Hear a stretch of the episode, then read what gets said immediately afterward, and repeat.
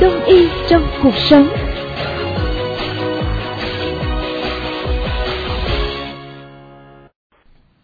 Xin chào quý vị thính giả đến với chương trình Đông y trong cuộc sống. Chương trình được phát sóng từ lúc 18 giờ 15 đến 18 giờ 45 phút ngày thứ bảy hàng tuần trên làn sóng FM 99,9 MHz và sẽ được phát lại từ lúc 9 giờ 30 đến 10 giờ ngày thứ sáu hàng tuần cũng trên làn sóng này. À, ngoài ra thì chúng tôi còn thực hiện chương trình trực tiếp nối máy giao lưu giữa quý vị thính giả với các bác sĩ, dược sĩ đông y à, vào ngày thứ bảy của tuần thứ nhất và tuần thứ ba hàng tháng trên làn sóng FM 99,9 MHz. Mời quý vị đón theo dõi. Và chúng tôi cũng xin cảm ơn nhà tài trợ với sản phẩm Đông Dược Diệp Hạ Châu Dạng Xuân đã phối hợp cùng chúng tôi để thực hiện chương trình này. Từ bài thuốc gia truyền được nghiên cứu lâm sàng tại quân y 175 và Viện Y học cổ truyền Trung ương đã chứng minh Diệp Hạ Châu Dạng Xuân có tác dụng giải độc, bảo vệ tế bào gan, ức chế virus viêm gan siêu vi B. Diệp Hà Châu dạng xuân được bào chế bằng công nghệ hiện đại, có hàm lượng Diệp Hà Châu đủ để ức chế virus viêm gan siêu vi B. Diệp Hà Châu dạng xuân nay đã được chuyển sang dạng cốm tan, vì vậy cơ thể hấp thu nhanh, giúp giải độc kịp thời, hiệu quả, nhất là ngộ độc rượu, bia. Diệp Hà Châu dạng xuân chữa viêm gan siêu vi B cấp và mãn, trừ nóng, giải độc, bảo vệ gan, Mọi thông tin về sản phẩm xin liên hệ công ty trách nhiệm hữu hạn Dạng Xuân, điện thoại 0837 624 848. Đọc kỹ hướng dẫn sử dụng trước khi dùng. Diệp Hà Châu Dạng Xuân bảo vệ gan trừ nóng độc.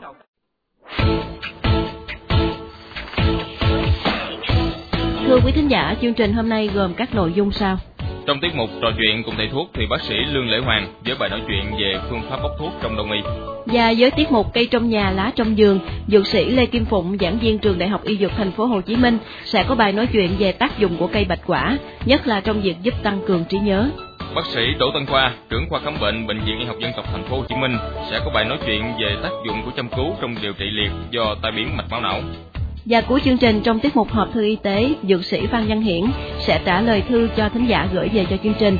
Trong đó có nhiều thắc mắc về những quan niệm khác nhau giữa Đông và Tây y, cũng như là thế mạnh trong việc điều trị bệnh theo phương pháp Đông y như thế nào. Mời quý thính giả nhớ đón nghe vào cuối chương trình.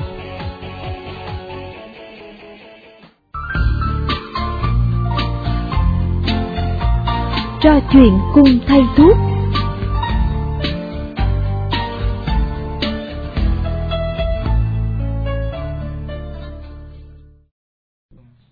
Thưa quý thính giả, nếu điều trị theo đông y thì chắc chắn là sẽ có sử dụng thuốc thang.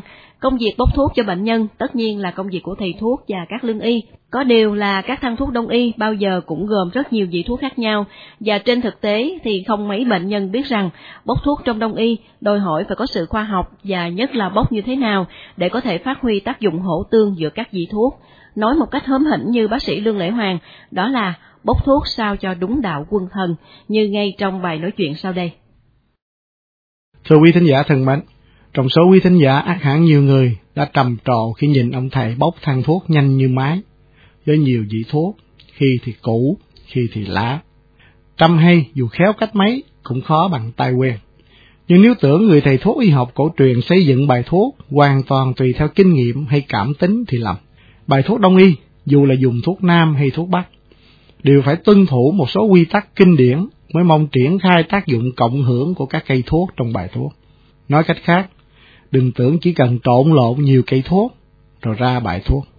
Trước hết, cốt lõi của bất kỳ bài thuốc đông y nào cũng được xây dựng trên một vị thuốc được chọn lựa dựa vào công năng chủ yếu. Như vua trong một nước, vị thuốc này được gọi là quân. Một nước không thể có nhiều vua. Do đó hiếm khi có hai vị thuốc đóng vai quân trong một bài thuốc.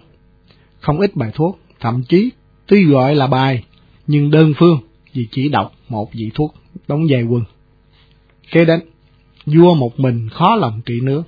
Bài thuốc vì thế cần có thêm vài vị thuốc gọi là thần, với tác dụng hỗ trợ cho công năng của vị thuốc chủ lực. Đã được phong thần thì không lẽ đến hàng trăm, thường chỉ vài vị thuốc là đủ. Nếu may mắn tìm được trung thần thì còn nhiều quý hơn, nhưng thường khi cũng có nịnh thần. Do đó trong bài thuốc đông y kinh điển, bao giờ cũng có vài vị thuốc được đặt tên là tá, với công dụng hầu như tương khắc với nhóm thuốc quân thần, nhưng không theo nghĩa triệt tiêu, mà để hoặc ức chế phản ứng phụ, hoặc trung hòa tác dụng thái quá của các vị thuốc quân thần, để bài thuốc đừng phụ lòng người dùng thuốc. Nhưng như thế vẫn chưa đủ để triều đình đủ mặt văn võ ba quan. Bài thuốc đông y vì thế cần có thêm một vài vị thuốc thuộc nhóm sứ với nhiệm vụ nhằm tối ưu hóa khả năng dung nạp của bài thuốc, cũng như kéo dài tối đa tác dụng của bài thuốc. Thiếu thuốc thuộc nhóm này thì bài thuốc dù có cấu trúc khéo cách mấy cũng khó tránh hoặc thất thoát trên đường hội nhập, hoặc tuy cũng có tác dụng như mong muốn nhưng lại quá ngắn ngủi. Thưa quý thính giả, một bài thuốc đông y nếu muốn đúng nghĩa kinh điển phải hội đủ bốn yếu tố quân thần ta sự.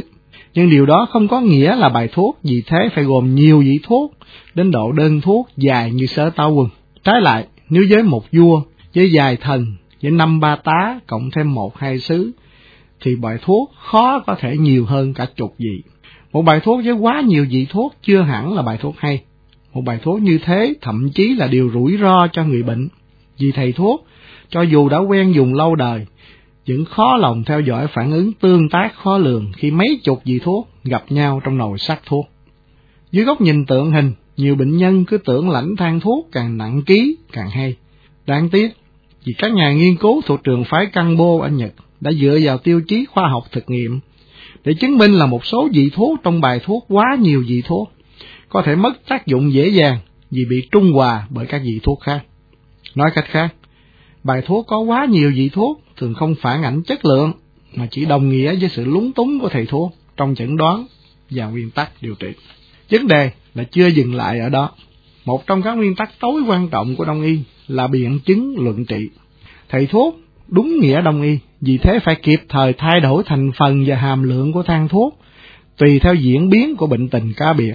Nói cách khác, thang thuốc của người bệnh này khó giống người bệnh kia, cho dù cả hai có thể đều đến khám vì cùng một bệnh, chẳng hạn gì đau khớp. Muốn đúng nghĩa bài thuốc đông y, nghĩa là cho thuốc có bài bản. Thầy thuốc y học cổ truyền phải tùy theo triệu chứng lâm sàng, cũng như kết quả chẩn đoán qua phương pháp xem lưỡi, bắt mạch chẳng hạn, để hoặc thêm bớt lượng thuốc hoặc thay thế và dị thuốc sau ít ngày điều trị. Như thế, không thể chấp nhận tình trạng hốt thuốc đại trà cho trăm người như một. Càng không thể chấp nhận hơn nữa nếu bệnh nhân bị điều trị một lèo với mấy chục thang thuốc mà không cần tái khám để đổi thuốc, trừ khi thầy thuốc hốt thuốc cả lố như thế chỉ để tiện diện bán thuốc. Bệnh nhân nếu gặp cảnh này nên mạnh dạn thảo luận với thầy thuốc. Hay đúng hơn nữa, đừng đổi thuốc mà can đảm đổi thầy. Rất hy vọng là quý thính giả qua bài tham luận hôm nay đã nắm vững một số nguyên tắc cơ bản của bài thuốc đông y. Hy vọng hơn nữa là sẽ gặp lại quý thính giả trong chương trình kỳ tới để đông y càng lúc càng gần với cuộc sống như người người mong đợi.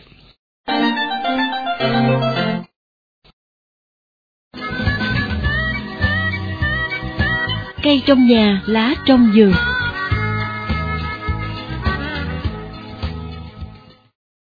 Cuộc sống ngày nay khiến cho nhiều người phải làm việc nhiều và căng thẳng, thậm chí là nhiều người có một số biểu hiện hay là triệu chứng là giảm sút trí nhớ. Như vậy thì à, làm thế nào để giúp cho tăng cường trí nhớ? Ngày hôm nay, dược sĩ Lê Kim Phụng, giảng viên trường Đại học Y Dược Thành phố Hồ Chí Minh à, sẽ có bài nói chuyện về tác dụng của cây bạch quả à, để giúp cho việc tăng cường trí nhớ trong tiết mục cây trong nhà lá trong giường. Mời quý vị cùng nghe. Xin kính chào quý vị thính giả của chương trình Đông y trong cuộc sống. Đề tài hôm nay chúng tôi muốn chia sẻ với quý vị à, đó là một dược liệu có tên là bạch quả và cái tác dụng của bạch quả trên cái hội chứng suy giảm trí nhớ ở người lớn tuổi. Thì theo như Tổ chức Y tế Thế giới đánh giá thì đây là một trong những vấn đề y tế hàng đầu của thế giới đương đại. Nhiều quốc gia tiên tiến trên thế giới đã phải chi hàng trăm tỷ đô la vào việc chữa chạy cho những người mắc hội chứng này. Các nhà khoa học dự kiến đến khoảng cuối thập niên của đầu thế kỷ 21 này thì số người mắc bệnh sẽ tăng ít nhất là gấp đôi. Đầu tiên chỉ bắt đầu bằng một sự đảng trí, nhưng người ta vẫn tự an ủi mình là do lớn tuổi, cho nên có thể lú lẫn, quên trước quên sau, nhưng nếu không chữa trị đúng cách thì bệnh này sẽ trở nên nặng hơn và có những cái hiện tượng như là rối loạn ngôn từ hay nói ngược với ý muốn. Người bệnh dễ rơi vào trạng thái hoảng loạn, lâu ngày sẽ mất hẳn khả năng kiểm soát cơ thể và cuối cùng dẫn đến cái chết. Như vậy nếu trong gia đình chúng ta ờ, chúng ta cũng cần phải chú ý đến các bậc lớn tuổi như ông bà cha mẹ nếu thấy có dấu hiệu hơi đẳng trí thì cũng cần phải theo dõi để giúp đỡ có hướng điều trị tốt và cũng đừng quên chế độ dinh dưỡng hợp lý để phòng tránh bệnh. Hiện nay ngoài các loại thuốc để giúp cải thiện và tăng tuần hoàn não trong y học cổ truyền vị thuốc bạch quả được xem là một cái dược liệu ưu việt nhất để chữa các rối loạn của hệ tuần hoàn và não. Cây bạch quả có tên khoa học là ginkgo biloba ở trong lá có chứa các flavonoid và các terpenoid như ginkolit, bilobalit, các hoạt chất ở trong lá bạch quả có các tác dụng sau đây. Thứ nhất, giúp cải thiện lưu thông máu, kích thích và tăng tuần hoàn não, bao gồm cả vi tuần hoàn ở trong các mao mạch nhỏ, đến phần lớn các mô và các cơ quan, bảo vệ chống lại các tổn thương tế bào, và nó ngăn chặn nhiều tác động của các tác nhân hoạt hóa tiểu cầu, tụ tập tiểu huyết cầu hoặc là làm vón cục máu. Điều này có liên quan tới sự phát triển của một loạt các rối loạn tim mạch, thận, hô hấp và hệ thần kinh trung ương. Bạch quả có tác dụng là giúp cho mạch máu giãn ra, làm cho số lượng máu lưu thông nhiều hơn, làm hạ áp suất máu ở trong mao mạch, đưa một lượng lớn oxygen và các chất dinh dưỡng đến các vùng não bị tổn hại. Nhờ đó mà các tế bào não được phục hồi nhanh chóng. Bạch quả được dùng để chống lão suy và bệnh Alzheimer. Mỗi ngày chúng ta có thể sử dụng khoảng 120mg cao chiết từ lá bạch quả sẽ giúp cho trí óc minh mẫn và phản ứng nhanh nhạy hơn. Nó tăng cường trí nhớ và giúp cho chúng ta tập trung tinh thần. Các chuyên viên làm việc bằng trí óc hoặc là các sinh viên học sinh trong thời kỳ tập trung cao độ có thể sử dụng mỗi ngày khoảng 40mg cao bạch quả sẽ giúp cho họ làm việc hiệu quả rõ rệt hơn. Bạch quả chữa chứng đau nửa đầu, 80% bệnh nhân sử dụng cao bạch quả thấy giảm triệu chứng đau rõ rệt do tác động của các hoạt chất này lên động mạch. Nó có thể chữa chứng tê cống chân tay, vì cao bạch quả giúp cho máu lưu thông dễ dàng đến các tứ chi cũng như các bộ phận khác trong cơ thể, giúp tăng cường thính giác nhờ các tác dụng là tăng lượng oxy đến cơ quan thính giác vì đây là cơ quan nhạy cảm. Nếu mà thiếu sự oxy, mỗi ngày khoảng 160mg cao sử dụng trong thời gian từ 1 đến 3 tháng, kết quả đạt được hơn 80%. Cao bạch quả còn có tác dụng chữa bệnh liệt dương. Bạch quả giúp cho máu lưu thông dễ dàng, cho nên giúp tăng dung tích và tạo áp suất máu cần thiết cho sự cương cứng. Chống lão hóa, vì các hợp chất flavonoid trong lá bạch quả đóng vai trò của một chất chống oxy hóa tế bào rất tuyệt hảo, giúp cho cơ thể của chúng ta chống lại tình trạng suy thoái, già hóa, nhờ đó mà tinh thần minh mẫn, sảng khoái, cơ thể trẻ lâu và tuổi thọ được kéo dài. Điều dùng mỗi ngày 2 đến 3 lần, mỗi lần 40mg cao khô. Người Trung Hoa thường dùng nhân của hạt bạch quả để nấu các món ăn như tiềm gà, tiềm vịt, bát bửu, dê tiềm, gà hầm, hải sâm vân vân rất có lợi cho sức khỏe. Ngoài ra, bạch quả còn được dùng để nấu chè à, cùng với táo tàu, hạt sen, sâm bổ lượng. Đây là một món ăn tráng miệng sau mỗi bữa ăn.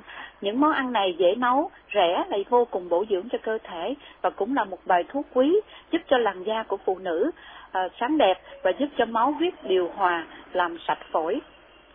Nhưng đã gọi là thuốc thì lúc nào nó cũng là một con dao hai lưỡi. Khi dùng chúng ta cũng phải thận trọng và theo sự chỉ dẫn của thầy thuốc để tránh các tác dụng phụ và một vài đối tượng không được dùng thuốc này như là những người đang sử dụng các chất thuốc chống đông máu như aspirin hoặc là warfarin, những người đang sử dụng các chất ức chế uh, monoamine oxidase, những phụ nữ mang thai mà không có sự tư vấn của các bác sĩ chuyên môn. Phản ứng phụ của bạch quả có thể gây ra là tăng rủi ro chảy máu, gây khó chịu ở đường ruột, gây buồn nôn, gây nôn mửa, tiêu chảy, đau đầu, hoa mắt, chóng mặt, đánh trống ngực, bồn chồn. Vì vậy, khi sử dụng, nếu có bất kỳ tác dụng phụ nào, thì chúng ta cần phải ngưng ngay việc sử dụng và tham khảo ý kiến của các thầy thuốc chuyên môn. Phần chia sẻ của chúng tôi đến đây là hết. Xin chân thành cảm ơn quý thính giả đã lắng nghe và xin hẹn uh, kỳ sau. Hy vọng là với bài nói chuyện của dược sĩ Lý Kim Phụng sẽ giúp cho quý vị thính giả sẽ biết thêm một bài thuốc để giúp tăng cường trí nhớ cho mình. Đông y đó đây. Thưa quý thính giả, trong các chương trình lần trước thì chúng tôi đã lần lượt giới thiệu cùng quý thính giả bài nói chuyện về tác dụng của chăm cứu trong điều trị bệnh theo phương pháp đông y, nhất là tác dụng của chăm cứu trong điều trị bệnh liệt mạch một bệnh khá thường gặp trong cuộc sống. Và trong chương trình ngày hôm nay, bác sĩ Đỗ Tân Khoa, trưởng khoa khám bệnh bệnh viện Y học dân tộc thành phố Hồ Chí Minh sẽ tiếp tục chuyên đề về bệnh chăm cứu với tác dụng trong điều trị bệnh tai biến mạch máu não. À, xin kính chào quý thính giả của chương trình Đông y và cuộc sống. À, như chúng ta cũng đã biết, à, tai biến mạch máu não hiện đang là cái nguyên nhân gây hàng thứ hai gây tử vong với khoảng 4,4 triệu ca một năm trên toàn thế giới và là một nguyên nhân đứng hàng thứ ba à, những cái trường hợp gây tàn tật. Sau tai biến mạch máu não thì à, để lại cho người bệnh rất là nhiều di chứng có thể tạm xếp vào ba nhóm di chứng. Thứ nhất là di chứng về mặt vận động. Bệnh nhân có thể biểu hiện à, miệng méo, nút nghẹn, nút khó, khó nói hoặc là tay chân một bên bị liệt, không cử động được. Di chứng thứ hai là nhóm di chứng về mặt rối loạn về cảm giác. Người bệnh sẽ có những cái biểu hiện tê bì, có thể vùng mặt thường hay là tê bì ở nửa thân phía bên liệt. À, di chứng thứ ba ít được nhắc tới đó là di chứng rối loạn về mặt tâm thần kinh. À, di chứng này chiếm khoảng 49% số bệnh nhân sau tai biến mạch máu não. Bệnh nhân sẽ có những cái biểu hiện có thể là ờ, dễ kích động hoặc là ờ, dễ xúc động, dễ cáu gắt, bực bội hoặc một trạng thái ngược lại, của cái trạng thái thu hẹp mình. Phục hồi cái di chứng sau tai biến mạch máu não ờ, gồm có rất nhiều phương pháp điển hình như là các phương pháp chúng ta có thể dùng các loại thuốc đông dược hoặc là tân dược về đông dược thì chúng ta có một số bài thuốc nổi tiếng như chúng ta cũng là biết bài bộ dương hoàng ngũ thang. À, hoặc là à, sau này các anh chị cũng đã biết một cái chế phẩm cũng à, rất là nổi tiếng của y học cổ truyền à, đang được lưu hành là bài thuốc hoa đà tái tạo hàn và còn rất nhiều cái phương thuốc khác trong cái điều trị phục hồi. Riêng trong chương trình hôm nay à, chúng tôi muốn nói đến một trong những cái phương pháp không dùng thuốc rất là thông dụng và đạt hiệu quả cao. À, vấn đề phục hồi di chứng tai biến mạch máu não đó là phương pháp châm cứu. À, một câu hỏi lớn là thế thì một người bị bệnh tai biến sau cái tai biến mạch máu não những cái di chứng về mặt vận động, di chứng về mặt cảm giác và di chứng về mặt tâm thần kinh như vậy thì y học cổ truyền nói chung và phương pháp châm cứu có những cái phương pháp nào trong cái điều trị bệnh này? Xin à, thưa quý khán giả thì có thể nói là có rất là nhiều cái phương pháp. Trong phương pháp châm cứu để điều trị cái bệnh lý này có thể xếp vào năm nhóm chính. À, chúng ta có thể dùng phương pháp thể châm phương pháp điện châm à, phương pháp đầu châm phương pháp thủy châm và phương pháp nhĩ châm. Phương pháp thể châm thì có thể người ta dùng các huyệt châm những cái kim à, với cái độ kim số nhỏ à, châm ngay thực hiện các huyệt của nêu trên. Nhưng cũng có thể một số trường phái khác của Việt Nam thì có thể chúng ta sử dụng các kim luồn à, với chiều dài à, xa hơn. À, kế tiếp nữa là người ta có thể sử dụng các phương pháp mà điện châm. Thì trong phương pháp điện châm này các thầy thuốc gắn các xung điện với các tần số tùy theo cái giai đoạn của bệnh và gắn trực tiếp lên các vị trên. À, tuy nhiên trong cái phương pháp điện châm này cũng có một cái phương pháp mà cũng tương đối là hiệu quả đó là cái phương pháp người ta sử dụng phương pháp điện phân. Với sử dụng cái dòng điện một chiều đều sử dụng các điện cực có thể là tẩm cái à, các một số thuốc như là novocaine có thể tẩm nước muối sinh lý. Cái tác dụng rất là đặc biệt của phương pháp điện châm này. Nó giúp cho tăng cường cái nuôi dưỡng thần kinh cơ. Những với những cái trường hợp à, bị liệt lâu ngày có à, co cứng các cơ. Và một trong những phương pháp hiện nay đang được bệnh viện y học cổ truyền thành phố Hồ Chí Minh áp dụng đó là cái phương pháp cầu châm. À, đây là sự kết hợp giữa các nguyên lý của y học cổ truyền về vấn đề đường kinh, các huyệt và các với cái nguyên lý của Tây y tức là cái phương pháp phản xạ của cái thần kinh hiện đại, thần kinh hiện đại. Phương pháp địa đầu châm này là cái kích thích của nó đối với phục hồi à, cái di chứng vận động sau tai biến là rất là mạnh quả rất là cao. Chúng ta có một cái sự tác động trực tiếp lên cái ờ, hệ thống thần kinh trung ương và vỏ não. Phương pháp đầu châm ờ, ở ban đầu thì người ta chỉ sử dụng kim có thể về với các tần số rất là cao từ 100 200 à, lần trong một phút.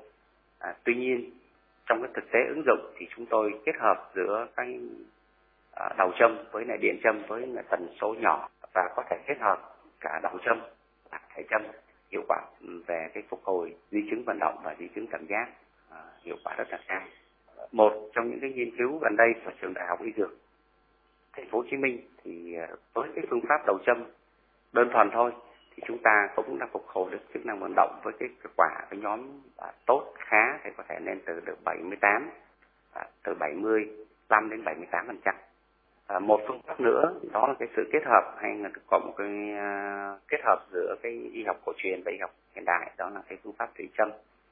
À, phương pháp này người ta sử dụng một uh, lượng thuốc nhỏ dùng các xi lanh đưa vào trực tiếp vào các huyệt thuốc trong sử dụng trong những trường hợp này thì có thể là thông thường chúng ta có thể sử dụng các à, vitamin nhóm B ví dụ như vitamin B1, B6, B12 à, hoặc các thuốc bổ của thần kinh ngoại biên à, một số nước ừ, lân cận ví dụ như là Trung Quốc, Hàn Quốc thì người ta có thể sử dụng các trích tinh à, cỏ à, các thuốc đông dược ví dụ như là trích tinh của đương quy, cỏ đan sâm, cỏ linh chi à, bào chế dưới dạng thuốc nước và tiêm trực tiếp vào huyệt.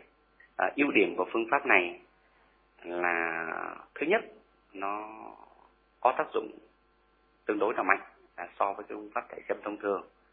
À, ưu điểm thứ hai là do tác động của khi đưa thuốc vào huyệt và cái sự ừ, thẩm thấu của thuốc tại cái mô vùng đó ờ, từ từ cho nên là sẽ tạo nên cái hiệu ứng hiệu quả kéo dài. À, đặc biệt trong những trường hợp bị có cái những cái biến chứng co cứng cơ teo cơ à, lâu dài à, bệnh nhân bị di chứng vận động kéo dài gây bệnh nhân teo cơ thì có tác dụng là nuôi dưỡng cơ tốt hơn à, và nó cũng có một phần nào à, do tác dụng của chính các loại thuốc chúng ta đang sử dụng. Một trong những cái phương pháp cũng được áp dụng nữa là chúng ta sử dụng các phương pháp nhĩ châm. À, tuy nhiên qua cái thực tế lâm sàng thì chúng tôi nhận thấy rằng phương pháp nhĩ châm cũng tương rất hiệu quả trong đối với cái nhóm di chứng như chúng tôi đã trình bày ở trên tức là nhóm di chứng về mặt tâm thần kinh. Trên đây à, chúng tôi cũng đã giới thiệu cho các bạn một số phương pháp hiện đang được áp dụng được đánh giá là có hiệu quả qua các đề tài nghiên cứu. À, một câu hỏi được đặt cũng được rất được các bạn quan tâm. Thế thì châm cứu kéo dài bao lâu? À, thì thông thường à, phương pháp này thì chúng tôi sử dụng cái à, liệu trình là châm có thể từ 10 đến 15 lần châm ngày châm một lần và sử dụng phương liệu trình là 10 đến 15 lần châm liên tục.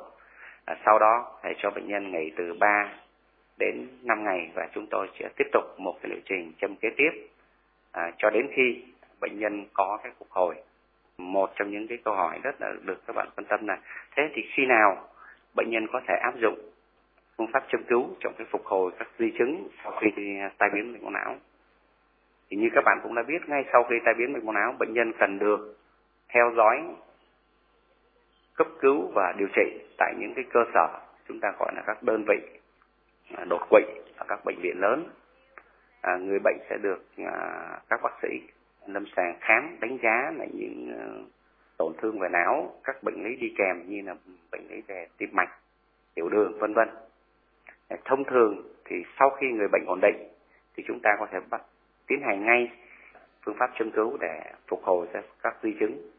Thường theo kinh nghiệm của chúng tôi thì thường sau khi người bệnh xảy ra tai biến khoảng 2 tuần thì chúng ta cũng có thể đã bắt đầu được.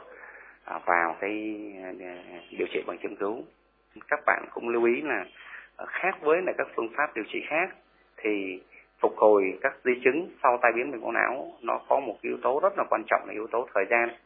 Người bệnh càng được chăm sóc y tế, càng được uống thuốc, sử dụng các phương pháp không dùng thuốc, mà cụ thể ở đây là phương pháp châm cứu càng sớm càng tốt. Thì ngay thông thường thì ngay trong cái tháng đầu à, sau khi tai biến mà chúng ta điều trị liền thì cái tỷ lệ phục hồi rất là cao có thể đến hoàn toàn. À, cái mốc thời gian thứ hai thì cũng có thể tạm đánh giá là 3 tháng đầu sau tai biến. Và cái mốc thứ ba cũng rất là quan trọng là 6 tháng đầu tiên sau khi xảy ra tai biến. Ở những cái trường hợp mà để càng lâu thì cái hiệu quả điều trị càng kém và cái sự khả năng cái tỷ lệ phần trăm phục hồi cho người bệnh thì không được cao như chúng ta mong muốn một câu hỏi nữa, một số các bạn cũng rất là quan tâm là thế bệnh nhân bị bệnh tiểu đường à, có thể sử dụng các phương pháp châm cứu này được không? À, đối với bệnh nhân tiểu đường, trước khi tiến hành châm cứu thì cũng bệnh nhân cũng cần được xét nghiệm à, các test đánh giá đường huyết và cũng giống như là đánh giá tổng quát lại chung của người bệnh để quyết định là bệnh nhân này có châm cứu được không. Thì thông thường hiện nay thì với cái phương pháp hiện nay sử dụng thì chúng ta sử dụng kim có một lần là bò và đảm bảo được cái quá trình vô trùng thì với đường huyết à, dưới 200 mg phần trăm tức là 200 mg dl thì chúng ta có thể áp dụng được cái phương pháp chống cứu à, phục hồi cái, các di chứng cho người bệnh. À, nếu như chúng ta không áp dụng các phương pháp mà thể châm à, điện châm như vừa rồi thì chúng ta có thể phương pháp à, cũng à, không có thể phương pháp à, thể châm đầu châm hay là thể châm thì chúng ta cũng có thể áp dụng một trong các phương pháp đó là phương pháp điện châm. Và điện châm trong cái trường hợp sử dụng này là chúng ta có thể là sử dụng các dòng điện xoay chiều với các điện cực gắn lên trực tiếp lên các quyền. Hoặc là tốt hơn nữa à, chúng tôi à, bệnh viện y học cổ truyền thành phố Hồ Chí Minh thì có sử dụng các điện cực à, của phương pháp à, điện phân. À, như chúng tôi đã phân tích các ưu điểm ở trên à, gắn trực tiếp lên các huyệt của người bệnh. Và như vậy thì chúng ta cũng không lo ngại à, những cái biến chứng nhiễm trùng biến chứng khác trên bệnh nhân tiểu đường xin thân ái kính chào khán thính giả À, xin cảm ơn bác sĩ Đỗ Tân Khoa đã có bài nói chuyện cùng thính giả của chương trình Đông y trong cuộc sống. Hộp thư y tế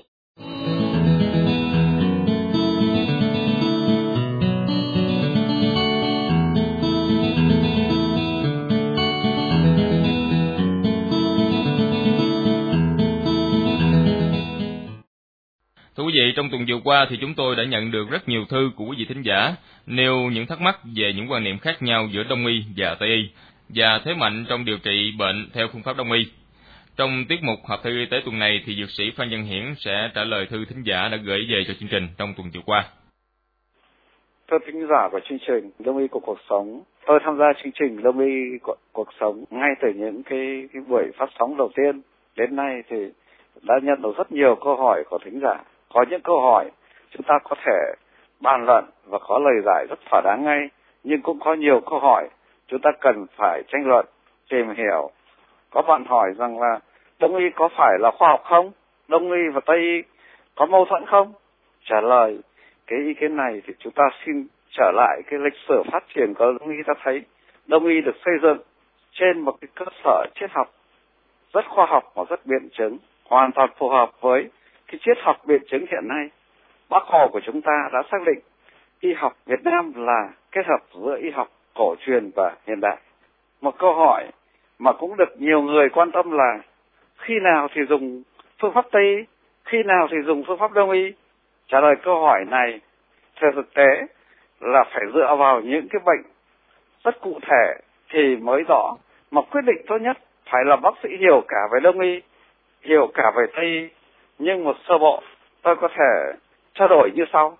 Với những bệnh cấp tính mà cái sự lựa chọn ưu tiên nhất và phương pháp tốt nhất thì phải sự phải chọn cái phương pháp mà hiệu quả nhất và kịp thời nhất. Là tây y giờ lại vấn đề này như tuệ tĩnh ấy, nhà khoa học ừ, đông y nổi tiếng của Việt Nam thì ông ta đã đưa tất cả những cái vật phẩm ăn uống là đều là thuốc cả. Và nếu cứ đưa vào trong người đều là theo quan điểm đông y đều là thuốc cả. Thì theo quan điểm đông y như tuệ tĩnh ấy, thì nó là y học dự phòng. Nó kết hợp giữa dưỡng sinh và dự phòng. Và và nếu như vậy, thì cái đông y phải được sử dụng rất gần gũi, rất thường xuyên với trong cuộc sống đời thường. Thế một câu hỏi mà rất nhiều cái thánh giả cũng cũng cũng hay hỏi, hay thắc mắc là tại sao các bài thuốc nổi tiếng của đông y trong cái chỉ định sử dụng thì chỉ định nhiều quá? Ví dụ cho nhiều bệnh theo quan điểm tây y cá, ví dụ như là bài lục vị, bài bát vị, bài bổ trung ích khí và bài đại bổ âm chẳng hạn. Thì tại sao mà lại chữa cho nhiều bệnh theo quan điểm tây như cao huyết áp, tiểu tiểu đường, bệnh phổi, bệnh viêm nhiễm? Thực ra là theo quan điểm đông y thì đông y chữa chứng bệnh, chứ không phải chữa bệnh. Bệnh cụ thể thì lại theo quan điểm tây y. Thưa quý thính giả, vào lúc 8 giờ ngày sáng thứ Bảy 19 tháng 9 tới, tại hội trường của khách sạn Kim Đô sẽ có buổi nói chuyện chuyên đề trở về giới thiên nhiên với sự có mặt của nhiều diễn giả như bác sĩ Trương Thình với bài nói chuyện về tác dụng tích cực khi sử dụng dược thảo, bài nói chuyện có cách nào để ngăn chặn Helicobacter mà không cần thuốc kháng sinh của bác sĩ Lương Lễ Hoàng, bài về tác dụng của kẽm trong điều trị cảm cúm, cùng nhiều đề tài hữu ích khác trong chăm sóc sức khỏe. Mời quý thính giả quan tâm đến điều này có thể đến tham dự buổi nói chuyện chuyên đề vào lúc 8 giờ ngày sáng thứ Bảy 19 tháng 9 tại hội trường của khách sạn Kim Đô. Đến đây thì à, chương trình Đông y trong cuộc sống cũng xin chào tạm biệt quý vị thính giả và xin hẹn gặp lại quý vị thính giả trong chương trình tuần sau cũng diễn ra từ lúc 18 giờ 15 cho đến 18 giờ 45 phút ở trên sóng FM 99,9 MHz. Cảm ơn nhà tài trợ với sản phẩm Đông Dược Diệp Hà Châu Dạng Xuân đã phối hợp cùng với chúng tôi thực hiện chương trình này. Từ bài thuốc gia truyền được nghiên cứu lâm sàng tại Quân y 175 và Viện Y học cổ truyền Trung ương đã chứng minh Diệp Hạ Châu Dạng Xuân có tác dụng giải độc bảo vệ tế bào gan, ức chế virus viêm gan siêu vi B. Diệp Hà Châu dạng xuân được bào chế bằng công nghệ hiện đại, có hàm lượng Diệp Hà Châu đủ để ức chế virus viêm gan siêu vi B.